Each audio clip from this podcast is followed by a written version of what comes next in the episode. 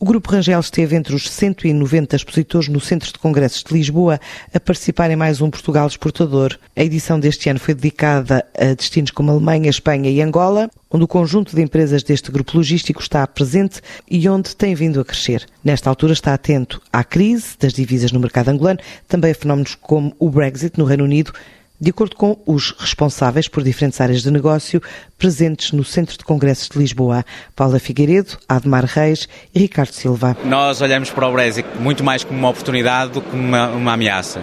O Brexit para nós é possível que signifique mais trabalho. Portanto, nesse sentido, para nós despachantes, é normal e é bom. E Angola é um dos mercados-alvo deste Portugal exportador.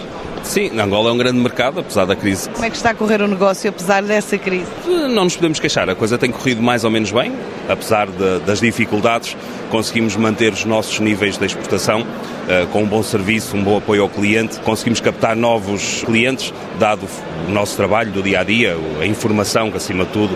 Nós, a nível do grupo, temos várias áreas, uma delas na qual eu represento, que é a Rangel Internacional, onde um dos países onde nós somos fortes e temos uma casa, uh, que é a Rangel em, em Angola, além temos também Moçambique, uh, em todos os palopes, Cabo Verde, eh, portanto, representados também no Brasil. Portanto, para nós é fundamental eh, estar presente nesta, neste evento. O Portugal Exportador mobilizou mais de 1.500 pessoas, vai estar em destaque na edição alargada deste sábado do programa Negócios em Português na TSF.